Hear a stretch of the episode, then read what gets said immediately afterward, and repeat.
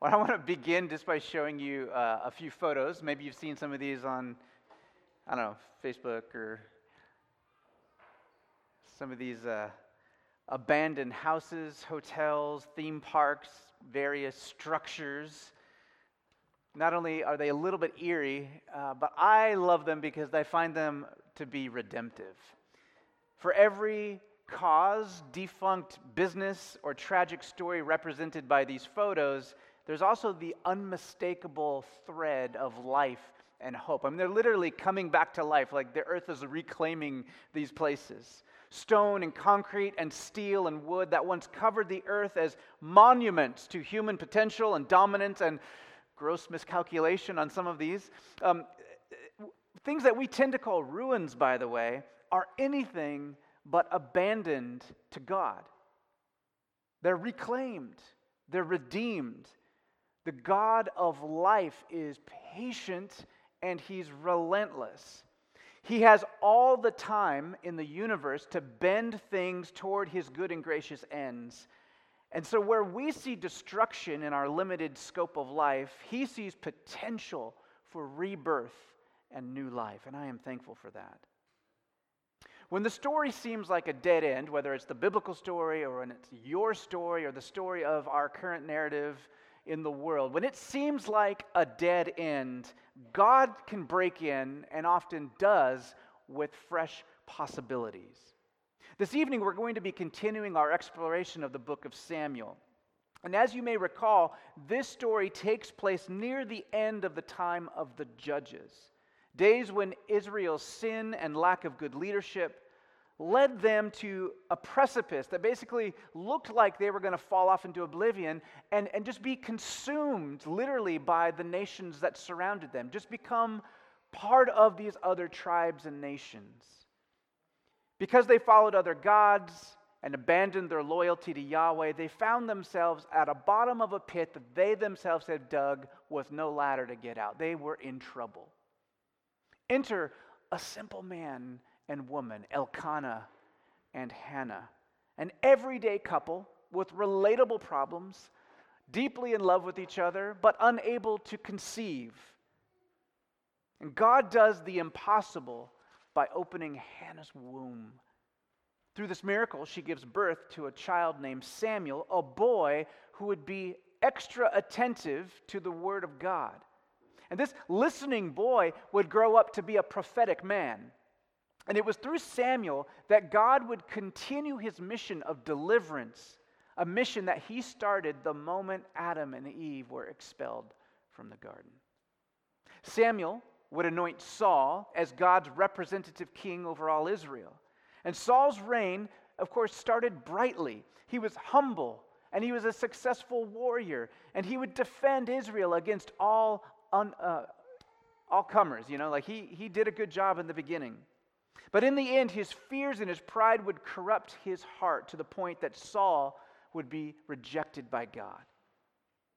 And God did this for the sake of his people. He saw that Saul was going to bring that nation to destruction. So once again, the story appears at a, desert, at, a dead end. Israel's neighbors were more advanced in nearly every category, from technology to military to political structure to economics. Meanwhile, Israel had, re- had a rejected king, and Samuel, their one great bright spot, this great prophet, was now old, and his sons were failures, and it doesn't look like this is going to end well. And maybe you're here today needing God to do a new thing in your heart or in your circumstances. Then this story is probably for you. Would you stand with me as we read 1 Samuel 16, 1 through 13?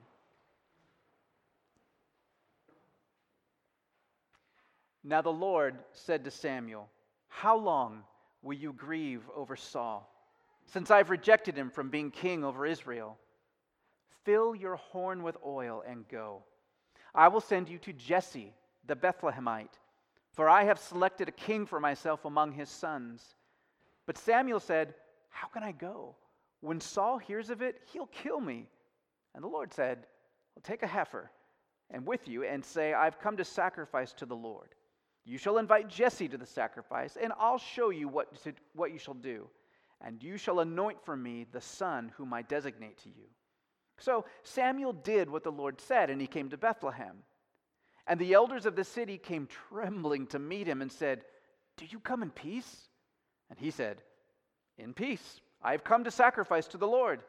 Consecrate yourselves and come with me to the sacrifice. He also consecrated Jesse and his sons and invited them to the sacrifice. Now, when they entered, he looked at Eliab and thought, Surely the Lord's anointed is before him. But the Lord said to Samuel, Do not look at his appearance or at the height of his stature, because I've rejected him.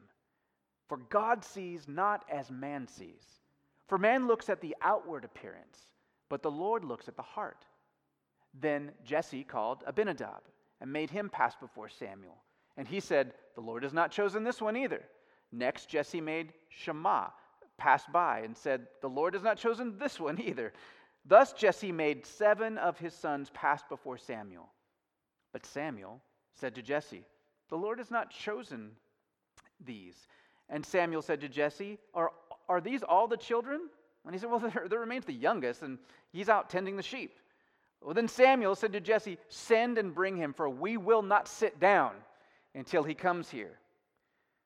So he sent and brought him in.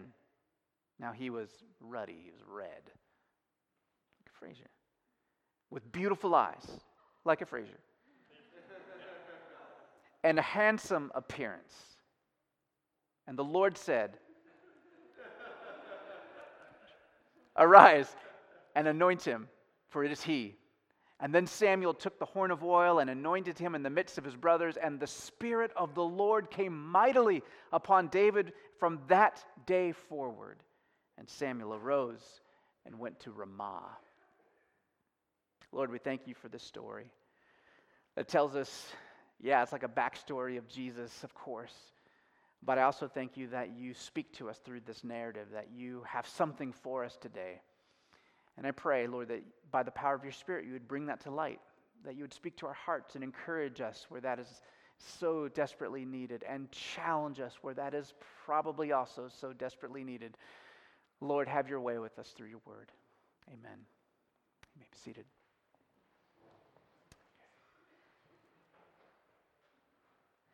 So, our text this evening begins kind of this, this, this big hinge in the book of Samuel. You know, when I say the book of Samuel, it was originally, 1st and 2nd Samuel was one, one long thing. When they turned it into Greek, Greek has vowels, Hebrew does not. So you can imagine the length of the text was almost double. They had to cut it in half. That's why we have 1st and 2nd Samuel. I just say Samuel. Okay, so anyway, it, it, spans from 1 Samuel 16 to 2 Samuel 8, this next big section that we're in. And it is the beginning of the transition of power from Saul to David. And as the story opens, Saul is king over Israel, even though God has taken away his, his anointing or his blessing over Saul. And, and so fresh is God's rejection of Saul that Samuel is still in mourning. You know, Samuel had invested a lot in Saul. Then he had to get over the fact that he wasn't the guy anymore, that, that now he was going to share power with Saul. And then Saul turns out to be mistaken after time after time after time. And so he's just, he's sad about it. But God already has something new in the works. And so he sends Samuel off to this tiny town of Bethlehem, about six miles south of Jerusalem. In just a couple of weeks, right, we're going to enter the season of Advent. And of course, we, oh, Bethlehem, this is the, the place where the manger is and where baby Jesus is born. And um, so, yes, we should recognize that word. And of course, it's from the line of David that Jesus comes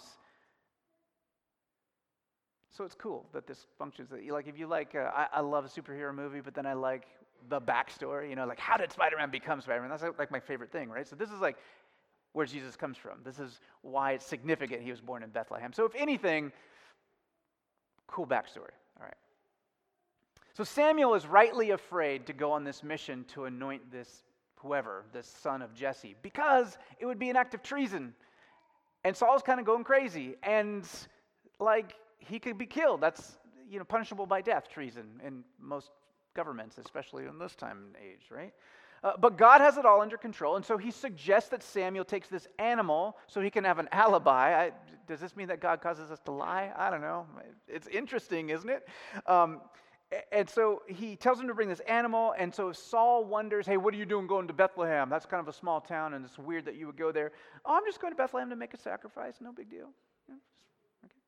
And when he gets there, he's supposed to connect with this guy named Jesse because it's one of Jesse's sons that God has chosen to be king. Now, if you were an original listener to this narrative, if you were a Jewish person steeped in Jewish thought and religion and the Bible, if I say Jesse's people, you're like, your hope meter just went from zero to eight or nine on the hope meter out of 10.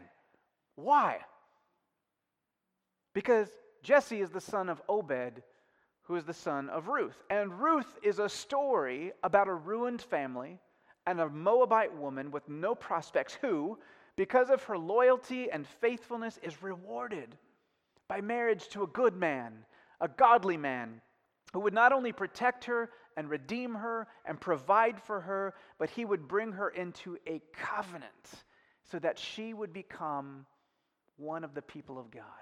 Ruth the Moabitess.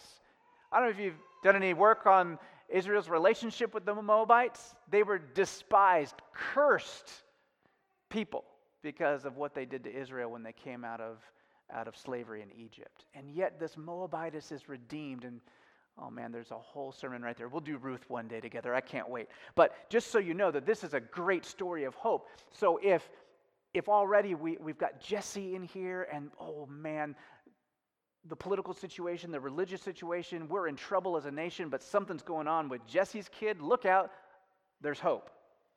Ruth is a message of hope. And so now we learn that one of her great grandsons would be the chosen one, the anointed one, the Messiah, the deliverer of Israel. Messiah simply means, literally means anointed one.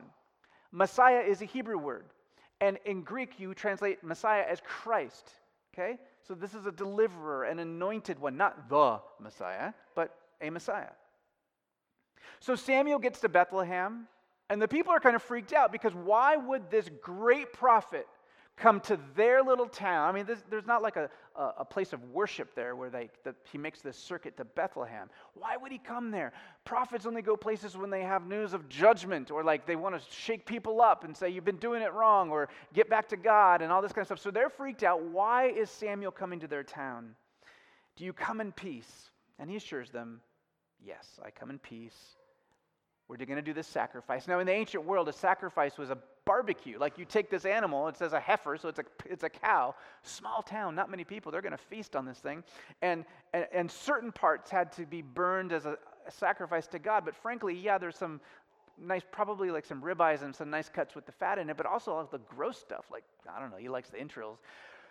That means a lot of this animal, sorry, vegetarians, sorry, Christina, um, I see your face. But anyway, like there's really good cuts of meat in there and, and they're barbecuing and they're, everybody's coming to this party. So now it's become a source of good news. Samuel's there to make a sacrifice.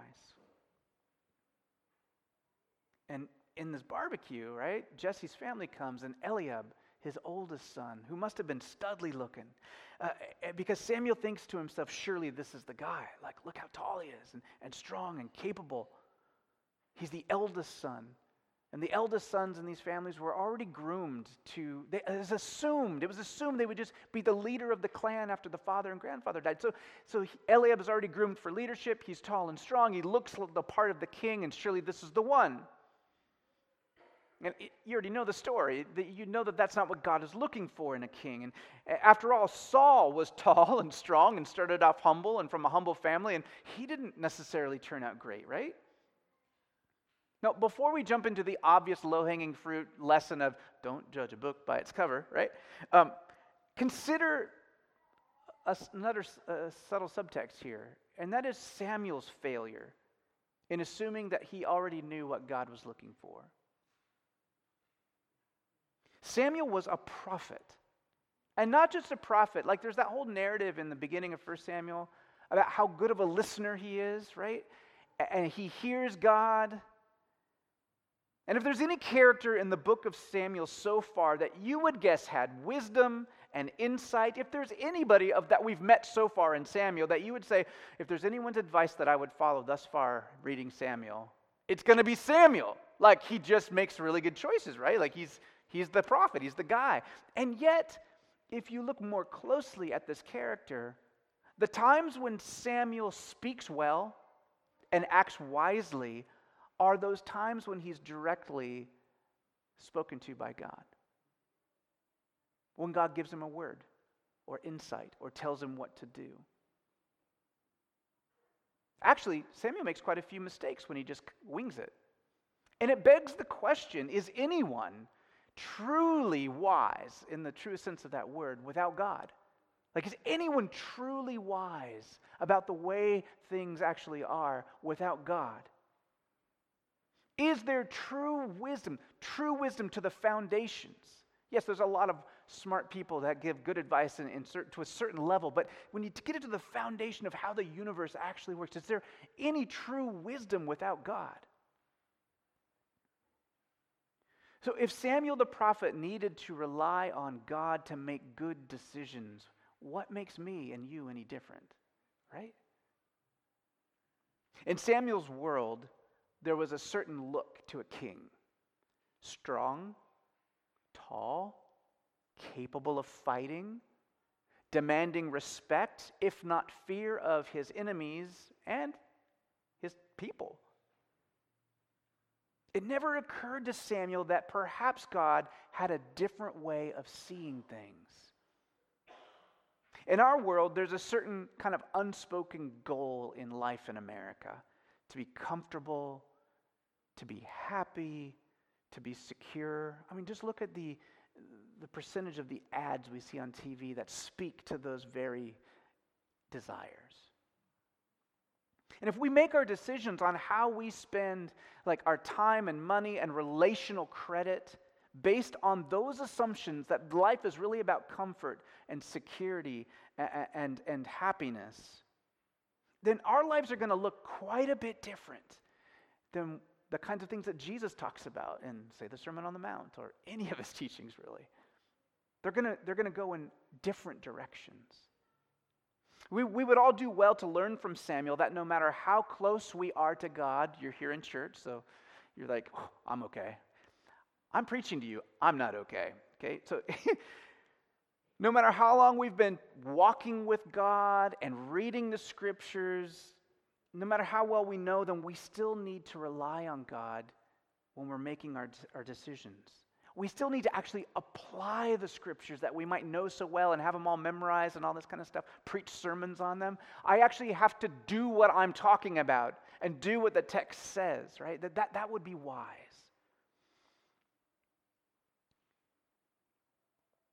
Okay, now we can move on to the more obvious principle that we see before our eyes.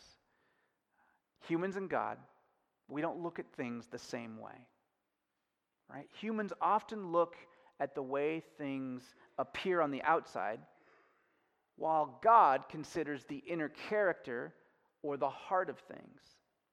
People see the way things are, God sees the way things can be when He gets involved. Now, we know this because all of our moms probably told us, or some parental figure, don't judge a book by its cover. And we know this because there's countless fables and morality tales and songs and poems telling us not to make judgments based on mere externals. I've got three kids. There's endless children's book sneaking that into the tale, right? But things aren't always as they seem. In fact, sometimes the things that appear substandard are the best. For example, Usually, the closer a restaurant looks to breaking like health code violations, the better pho that they have. It's just a fact. Except for, I will say, Soy House is really clean and has really good food too. So I, will just say that. Soy House on Holly. I don't work there. It's good though.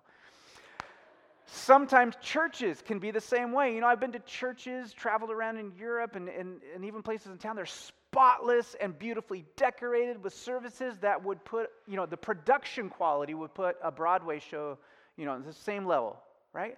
And yet, it's not necessarily an indicator that there is life there, that Jesus is there. And, and then I've been to churches and with dirt floors in Mexico, or I, I'm part of this church plan in the lettered streets that uses rented space with crazy, some kinds of aesthetics. But I, there's a lot of life here. And, and it's, so it's not, yeah, so it's not just It's not just the way things that look on the outside, it's, it's sometimes it's what, you know, it is always what's in the middle, what's in the substance. Luke Skywalker, you know, how can I not mention when he goes to Dagobah, right? He's looking for the great Jedi Master. You're already picking up what I'm putting down, right? He sees this little green bald guy with the big ears with bad English syntax, and he says, There's no way this is Master Yoda, right? And what does he say? Size matters not. Look at me. Judge me by my size, do you? Hmm. Hmm. Actually, I looked up the quote. There's two hums. and then it says, And well, you should not, for my force, my ally is the force and powerful ally it is. So Luke Skywalker would, would misread Yoda at his peril, man, right? You don't judge a book by its cover. Now, we know better in theory. We're all laughing and getting it like, yeah, it makes sense. We've been told this. We, we know it cognitively. We could write it on a test that that's what you're supposed to do. But we don't do it very well. And, and part of it is just biological. I read a fascinating article uh, several months ago on just like why people today still are tribal in how we make snap judgments. And, and some of it's just biological. Like, if you're a third century BC hunter, right, and you are hunting deer um, next to the borders, sort of close to the border of a, of a warring tribe, tribe that you're war, and you come through the bushes, you bust through, and there's a clearing, and there's 12 dudes with spears, and they turn and look at you. You have to know, like, really quick are these good guys or bad guys? And how do you tell if they're good guys or bad guys? Maybe their tattoos, maybe their hairstyle, because different tribes do different hairstyles. You judge it based on what they're wearing, on how they're speaking to each other, on maybe even their skin color. Okay, so Externals, quickly, boom. This is like ingrained in us. It's just, we make these snap judgments, literally based on externals. And we do this all the time. Study after study shows that when a group of strangers are put into a room together, like in a sociological experiment, like gravitates toward like. Whether it's like races or accents or styles of clothing, humans tend to take comfort in what is familiar to them. And you can see the obvious problem with this, right? Whoever makes up the dominant group, whether that's in language or skin tone or gender, those are the people who make the spoken and unspoken rules about what is normal and acceptable and preferable and attractive. They're the ones who decide what is the right way to talk have you ever noticed that no matter where you are in America, every newscaster speaks like a well articulated West Coast person? Even if you're, I mean, you're in Seattle or you're in Charleston, they sound like kind, of like me. The film Rich Crazy Asians came out recently, and for my friends who are Asian, and when I talk to them about this, this is a big deal.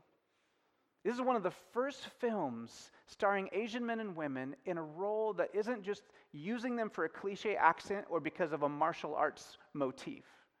Right? It, it literally it, it was revolutionary for some of the friends I was talking to to have them represented in the big screen in a positive light in mainstream popular culture.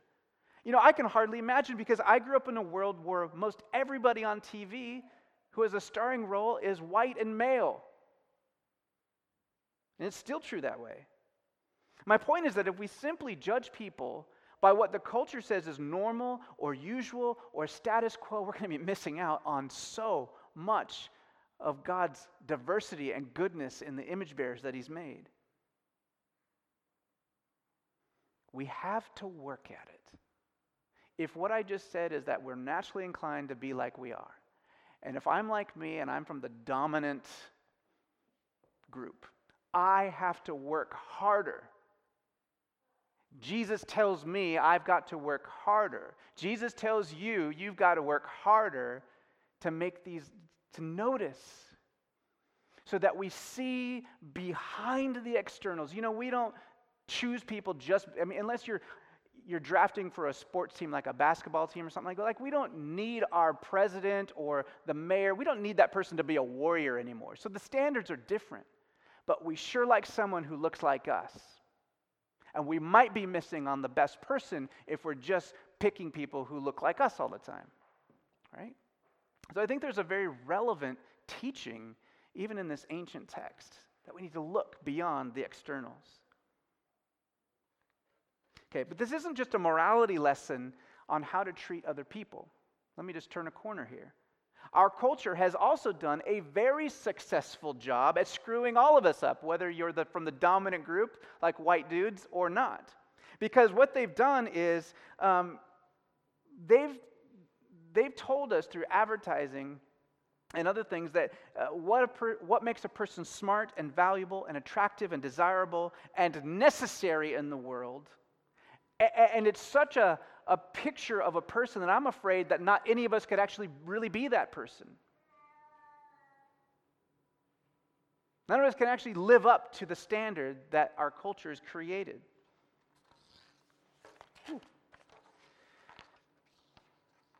And, you know, what does that do? It causes all this fear and anxiety and shame and measuring and competition.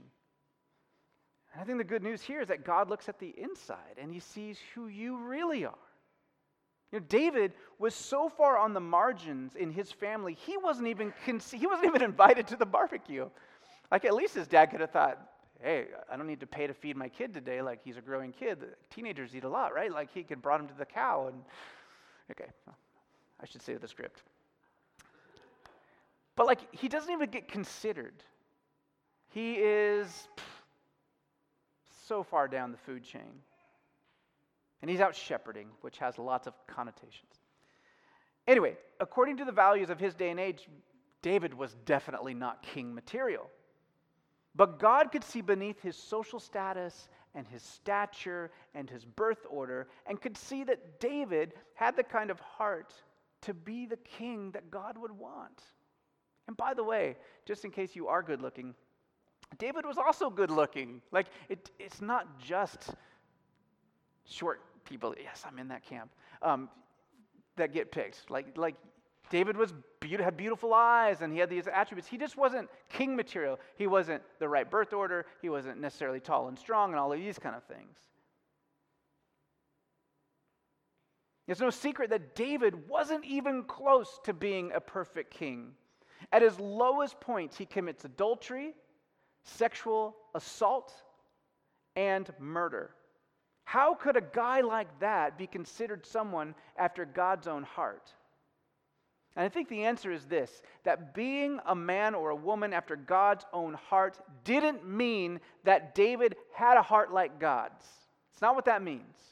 It means that he was a man who was ever pursuing God's heart. A man after God's own heart. Think of it, a man who runs after God's own heart. You and I can run after God's own heart. This isn't putting an impossible standard like you have to have a heart like God's. I don't know anyone like that except Jesus. Out of 150 Psalms, the worship book of the Bible, David has 73 attributed to his name. He was a worshiper. He was an observer of nature that caused him to, to, to worship the Creator. He was an observer of human emotion, and it caused him to sing the highest praises and to write some of the deepest laments in all of history, in all of Scripture. David was honest before God. He was honest with his feelings and honest with his anger and honest with his pain and at times honest with his hatred. He was honest before God, intimate with God, a man after God's own heart. Saul was always making excuses, always covering up, always putting on a good face, but not being honest with God. You see the difference? David was pen- compassionate, he was thankful, he was worshipful, and he was humble enough to confess his sins when he sinned, and he did quite a bit. He was a man after God's own heart because in joy and in sorrow and in victory and humiliation of moral failure, David was dependent on God.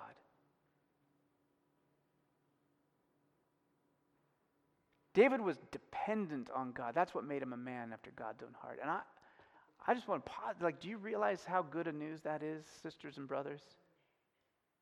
Because that's something that you can do. That's something you can learn to be.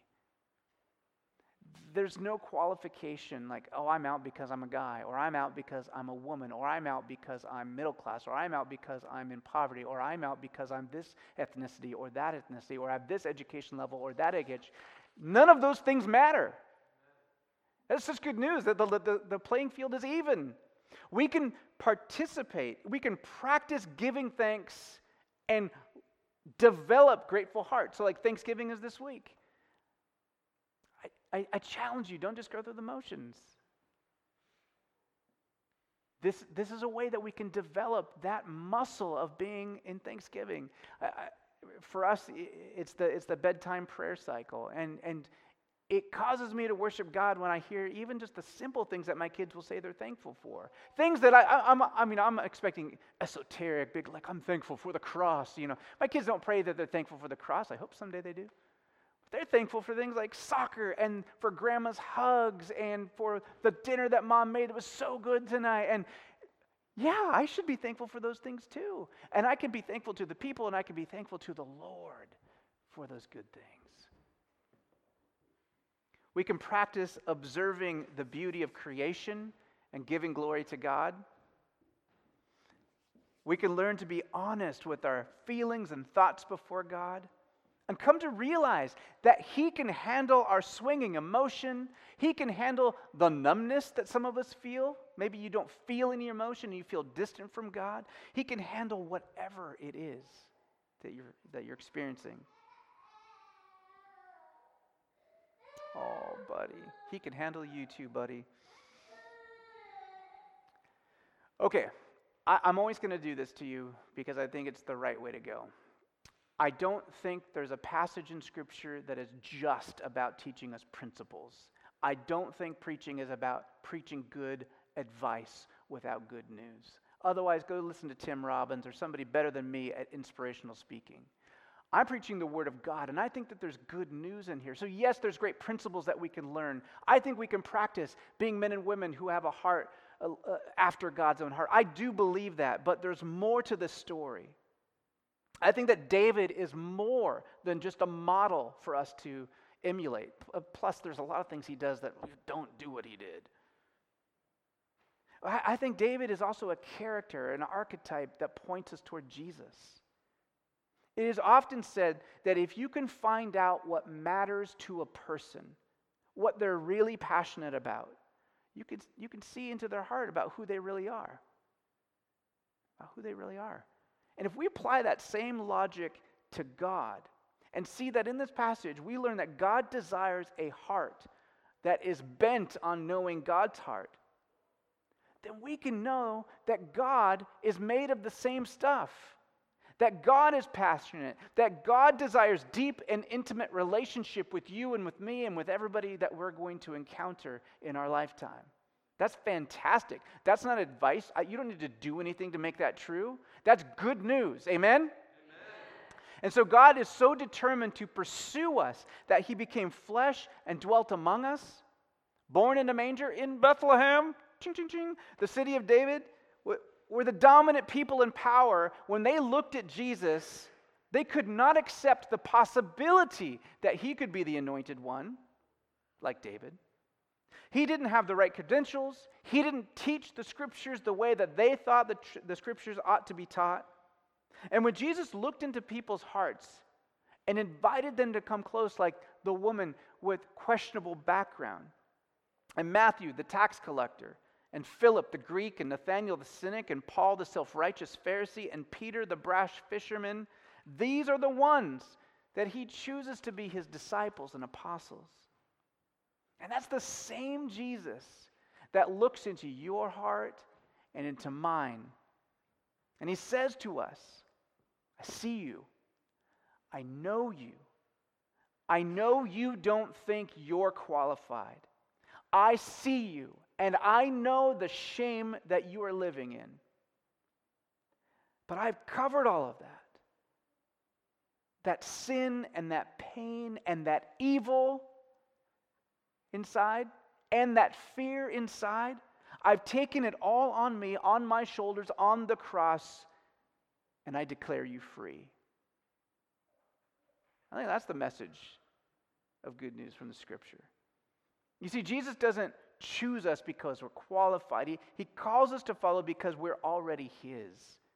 He's already accepted us. And the question is will we follow? Will we trust Him enough to quit trying to play the world's game so we can find true life in Christ? In our story this evening, David doesn't really do anything. You notice that? All he does is come forward when he's called. And then he's anointed with oil. And when he's anointed, that's a passive action. He's there and he is anointed by Samuel. And when that happens to David, the Spirit of the living God comes on him and remains on him and empowers him to be the person that God's calling him to be. It wasn't his qualifications. Hear this it was something harder, it was his submission. And that's the mystery. Will you and I submit our shame and our fear and our anger and self importance, our prejudice and our privilege? Will we submit those things and lay them down so that Jesus can pour his spirit of life into us?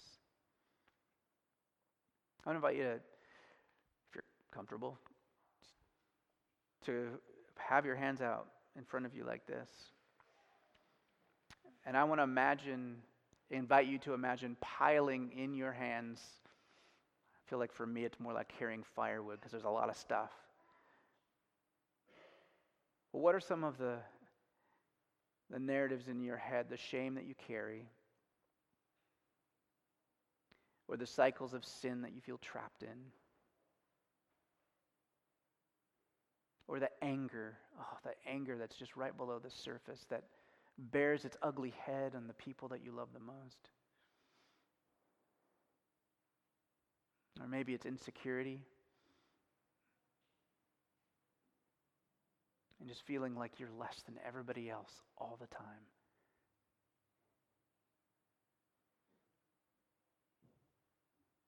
And maybe it is because of fear, your own prejudice toward other types of people even your own hatred, it's okay to admit that to the Lord. And imagine yourself loading your arms and your hands up with those things.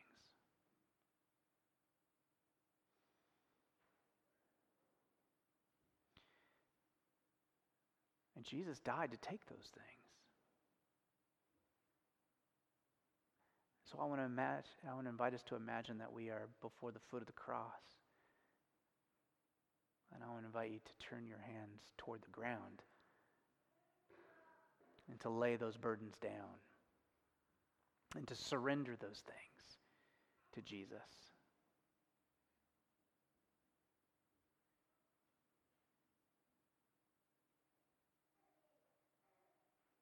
Lord, take this stuff, this filth, these false security blankets